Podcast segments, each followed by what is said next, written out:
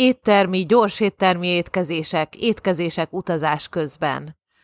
Sokkal egyszerűbb otthon készíteni az ételeket, de mi van akkor, ha étterembe megyünk, vagy úton vagyunk? Ez sokaknak fejfájást okoz. Ezért megyünk rajta végig ebben a fejezetben.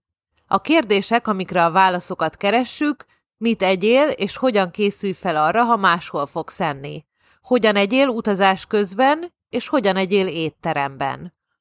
Az első és legfontosabb szabály, amikor egy új kihívást keresel, az az, hogy fel legyél készülve minden eshető helyzetre. Mielőtt elmész egy étterembe, a legjobb, ha előre megtervezel mindent. Persze ez furcsa lesz előre, és az időt is elviszi, de hozzá lehet szokni. Például valaki, aki foglalkozik az egészségével, mindig pontosan tudja, mit fog enni a héten. Ne akkor próbálj meg dönteni, amikor az étlapot olvasod. Ez minden esetre igaz, amikor az otthonottól távol vagy. Például előre megkérdezheted, mik vannak az étterem étlapján.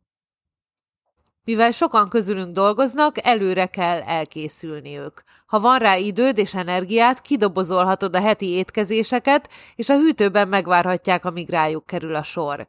Tekints erre úgy, mint egy befektetésre az egészségedért. Abban is segít, hogy ellenállj a kísértésnek, hogy valami olyat egyél, amit nem kéne, hiszen van nálad valami, amit tehetsz. Olyan is van, aki a munkahelyi büfében étkezik napközben, ilyenkor is előre tervezhetsz, akár egy napra, akár egy hétre is. A következő téma étkezés utazás alatt. Ez sokak számára trükkös. Nehezebb tervezni, hiszen nem tudunk minden részletet, mikor mi fog történni. Ez az utazás fajtájától is függ.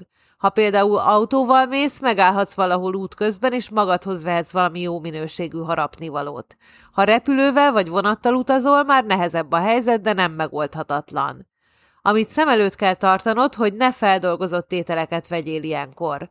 Ha lehetőséged van hoddog és saláta, vagy csoki és alma között, akkor a másodikat válaszd.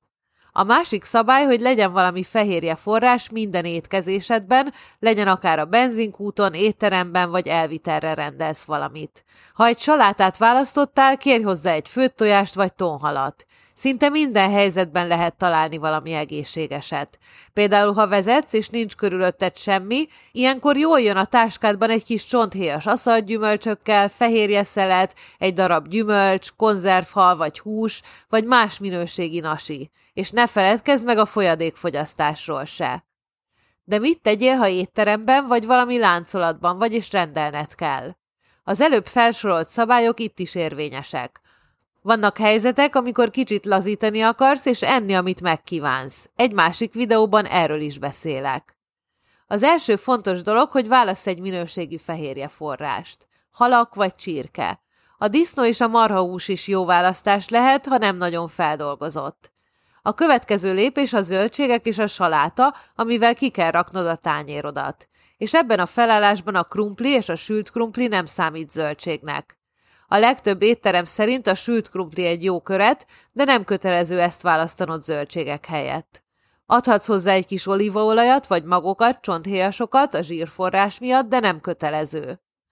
A harmadik dolog, amit hozzáadunk, a szénhidrát forrás. Rengeteg közül választhatsz, de egy jó teljes kiörlésű kenyérrel vagy barna rizssel nem foghatsz mellé. A negyedik pedig az ital. Válasz ásványvizet, akár búborékosat is.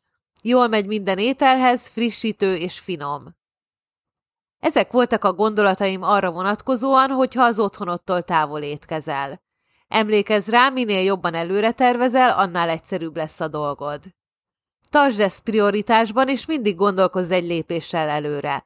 Meg fogsz lepődni, hogy megváltoztatja az életedet. És nem csak azt, de a külsődet is, amit a tükörben látsz.